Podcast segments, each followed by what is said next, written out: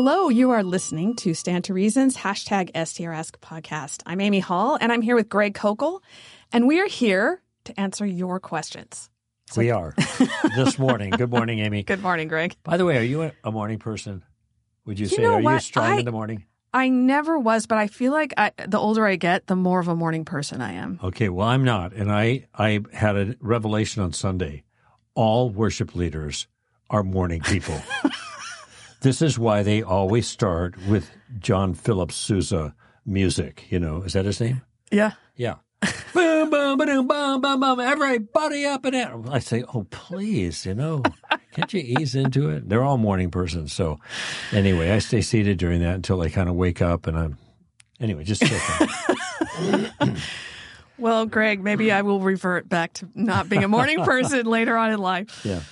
All right, let's start with a question. Well, was that kind of a shot at my age? when you okay, let's move on. Ancient, ancient, person. All right, I got it. All right, we got business to take care of here. Okay, What's here's up? a question from James. Reformers tell us to read the Bible in context and not take a verse and insert our lives or circumstances into it. This raises the question how do we then apply the ancient word to our current lives? I.e., like the verse, I can do all things through Christ who strengthens me. Doesn't apply to us, but to Paul? Well, the, reformers are correct in saying that if we want to understand a verse, we have to look at the context, the flow of thought, and figure out what the author is communicating. Once we figure out the point the author is making, then we see how do we apply that point to the circumstances of our own life. Okay. So when Paul is saying, I can do all things through Christ who strengthens me. He isn't talking about lifting a house by Jesus' power. I can do that. I can do whatever. You know, people make all kinds of very odd applications of this verse. In the context, he describes the frame of reference. He is talking about living in good times and in hard times.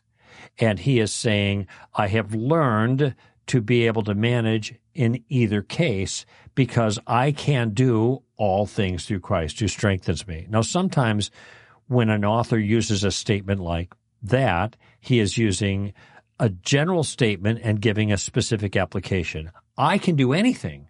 I can do anything at all. So I certainly can be content in tough circumstances. All right. That might be the way he's taking it. But it doesn't seem like in that circumstance because it's not obviously true. I can live forever in my physical body. I can never get sick because Christ strengthens me. Well, this is foolish. We do get sick. Paul got sick. You know, everybody dies. Paul dies. now, we get resurrected. That's another issue. But the point is, it is not literally true that I can do literally everything because of Christ. And this is the way people make these odd applications. It seems that Paul was making a reference to the circumstances that he was describing. That's the frame of reference. It's just like when we read about John baptizing. Well, maybe this isn't a great example, but um, if we say, uh, I went to a party and everyone was there.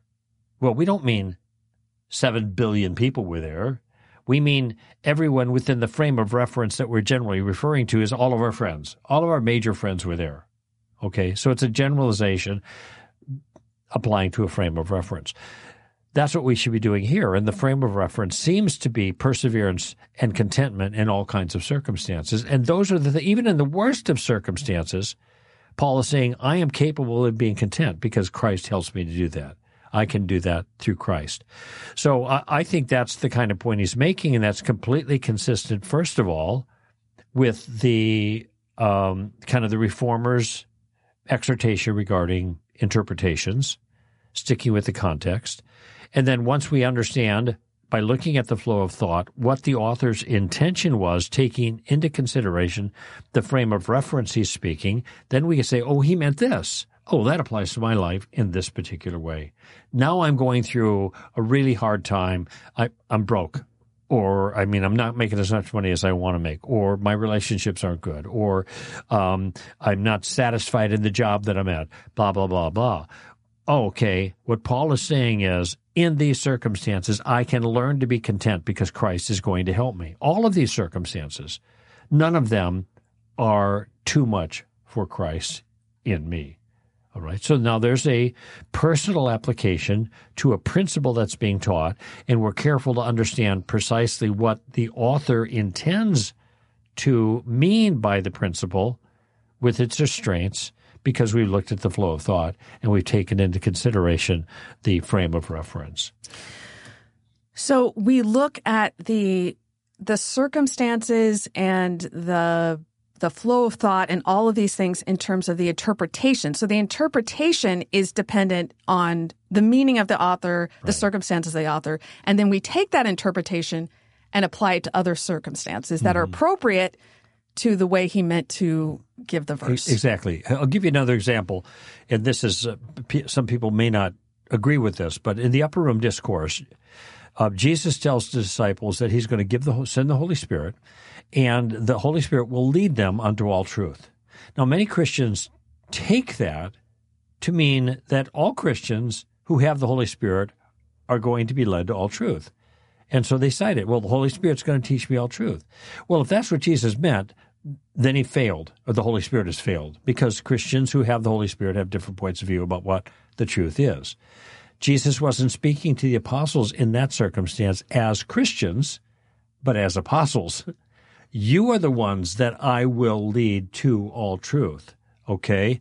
So when we see that that's the point he's making, he's authenticating the the um, the authority of the words that they would speak and write as canon scripture or teaching um, in the future. When we realize that's what he's saying, well, that fits with our idea that we're going to try to harmonize these different writers um, thinking, well, they, they, they couldn't be contradicting each other. They must be meaning some different things in an apparent contradiction. This is called the unity, the uh, analogy of faith, that we are going to interpret the unclear in light of the, the, clear, is the way that works. But it's based on our conviction that these inspired apostles are not going to um, contradict each other.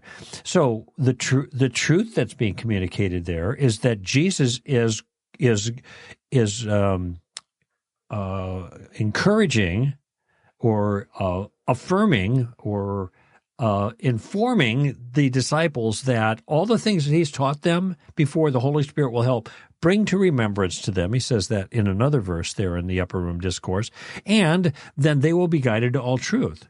Okay, that's not for us. That doesn't apply to Christians in the way it applies to the apostles. But what is the application for the Christians? The application is we can trust the apostles' writings.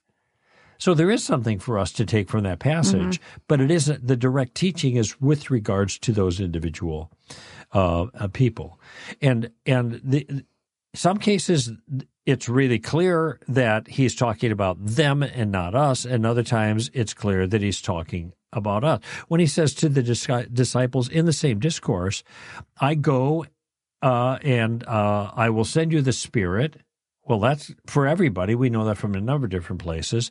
And um, I will come back for you eh, because in my father's house is many mansions, blah, blah, blah. You know, I'll prepare a place for you. Well, obviously, this is talking about the second coming when he gathers up the apostles and everybody, you know, raises them and takes them to the, the their final abode. And so there are things in that passage that are for everybody, and there are some things that are specifically directed to those individuals. When he tells, for example, Judas to go and do what you have to do, that isn't an instruction to all Christians to do what we have to do. That's Judas in that circumstance. And it's not always easy to parse out which is which. But in this circumstance, as I pointed out, he couldn't be referring to everybody will be led by the Spirit into all truth because it's clear that that's not the case. I hope what people will take away from this is never read a Bible verse. you you can't just go and read one verse and be able to apply it to your life well. The better you know the Bible, the better you will be at interpreting and applying, especially even just within a book. The the more you know a book in its whole, the better you will be at applying a part of that to your life. So we need to be working on seeing a book as a whole, the the Bible as a whole, the story as a whole, who God is, all of these things play into how we understand what's being said. Just like you wouldn't pick up another book, some other book that told a story of some, you know, Lord of the Rings or something, and expect to understand what it's saying if you just read a tiny little part towards That's the right. end of the book. Um, I'm glad you mentioned that because sometimes people might think after you've said what you said, oh my gosh, I got to do all this study. This is so hard. How am I ever going to get it right? What Amy just described is the way we read everything. We don't read one line at a time out of larger pieces. We read the larger piece, or at least the relevant portion of the larger piece to understand what the author's getting at. I often use the illustration when I talk about this, never read a Bible verse. When we leave the church service and go out into the foyer, and there are different groups of people that are talking about stuff, and we hear a snatch of conversation that, that piques our curiosity, we enter the group and we ask a question. What is the question we ask? What are you talking about? And this is exactly the same question we should ask every time we go to the text. So we're not encouraging people to do anything exotic here. We're just telling them to, in a certain sense, to read the Bible the regular way. And you'll actually enjoy it a lot more if you do that. Yeah. It'll make a lot more sense to you. It'll be a lot more meaningful. It's worth it. It's Mhm. worth it. Okay, so on that note, Greg, here's a Hmm. question from Michael. How would you respond to someone who said that the Great Commission was given to the apostles and not to the church writ large, similar to how Jeremiah 29:11 was given to the exiles? The person who made this statement to me believes the activities of the Great Commission can generally be found in the New Testament epistles, but the actual command is not levied to every individual believer. Mm-hmm. What do you think?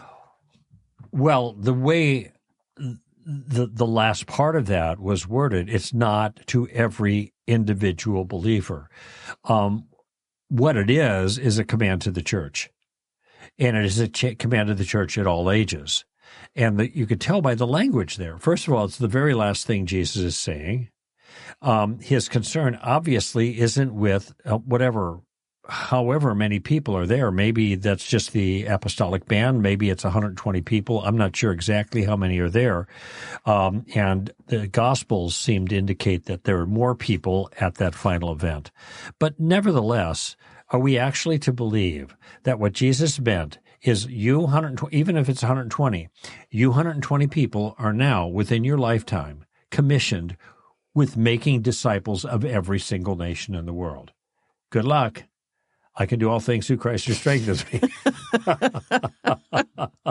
no, it's it's just seems I, I I I this mystifies me that this is the way somebody would take it. Okay, and um and and and just the range of what's required is is it shows that this is a long-term commission for the church. Okay, does that mean that the invalid sitting in an old people's home has got to be discipling another invalid? No, but discipleship is really an important part, passing the baton on to other people. Paul talks about this in 2 Timothy chapter 2. The things, Timothy, which you have heard from me in the presence of many witnesses, these entrust to faithful men who will be able to teach others also. So there is the famous four generation discipleship passing of the baton passage that Paul is describing to Timothy, but he isn't just, just saying this is this is just a, a task of Timothy. What he's describing is the larger task of the church of discipleship. And he is reminding Timothy, you do this. By the way, in the chapter one, he says, guard the gospel. By the way, Timothy, I'm just talking to you. I don't care about anybody else. Guard the gospel. You guard the gospel. When you die, it's all over. No, this is silly. It's, it's, it's, it, I don't, I don't know uh, what else I can say. It, it and you mentioned a, a broader understanding of the New Testament when you have a broader understanding of, of New Testament, in this case, theology, you can see how many of these things dovetail together. And it becomes clear that Paul is not just, or Jesus is not making a reference just here to those disciples, or Paul is not making a reference just to Timothy in that regard. He is, he is applying a principle for the church to Timothy in particular. Okay it's no has no relationship or any similarity to Jeremiah 29 because in Jeremiah 29:11 is part of a longer discourse in which the recipients are very clearly identified. Write a letter to the people who are in Babylon as exiles and let them know that in 70 years I am going to do something and bring them back to the land and restore them because I remember my promises that I've made to them in the past. That's what it says. That's paraphrase, of course, but that's precisely what it says. And uh, the promises were in Deuteronomy 20, 28 through 30. So he is, there's a covenant element that's related to the particulars of the people of Israel. There's no comparison. But if you know Jeremiah, particularly that chapter, and you know the teaching of Jesus to his disciples and the point of sending them out in all the different ways he's described it in the different apostles, uh, in the different um, gospels, and you see how they responded by going out to the world and discipling and sending those disciples out. Now you have a you see a clear distinction between these two passages, and uh, if if you don't see a clear distinction it's only because, uh, and this may sound a little severe, it's only because you're looking at one verse in Jeremiah that somebody like me has said isn't for you, and you're looking at one verse in Matthew that somebody like me is saying is for you, all Christians, where the Jeremiah is not for all Christians. And that's the that's as far as you've taken it if you look at the larger context in both cases, especially in the case of the Great Commission, the larger context of, of the, the whole flow of kingdom development that's encouraged, that Jesus is involved with. I mean, Jesus himself went to Tyre and Sidon. He went to Gentile regions. He went to Decapolis. He went to the place where all the pigs were. Those were Gentiles. Okay. So he, Jesus himself gave examples of reaching out to all these nations. So when you see those the larger picture, it's not that hard. I, I would also say, it, Greg, I think you touched on this, but you, it's hard to believe he this was only for them if he's saying make disciples of all the nations. Mm-hmm. It seems so much more likely that if he's calling them to go out to all the nations, he's talking to them as the head of the church they're the leaders of the church, so he's giving instructions to the church. Um, I, I don't. I mean, I'm trying to think. It, it's interesting that um, you know he his friend says that he agrees that we are called as Christians to do these things, but that this one commandment is only for them. But that that doesn't make sense. Um, now, in the case of Jeremiah, I do think that God does have plans for us for our good, and we can see that in other places, although that verse is for them in particular, and that promise is for them. Well, the, the good in the needs to be qualified, described. though, because the good in Jeremiah yes. is a very different good. I will restore your fortunes, you'll come it's the goods of the, the covenant that he it's promises. It's the good of the covenant that is promised if they continue in the covenant, which they right. didn't.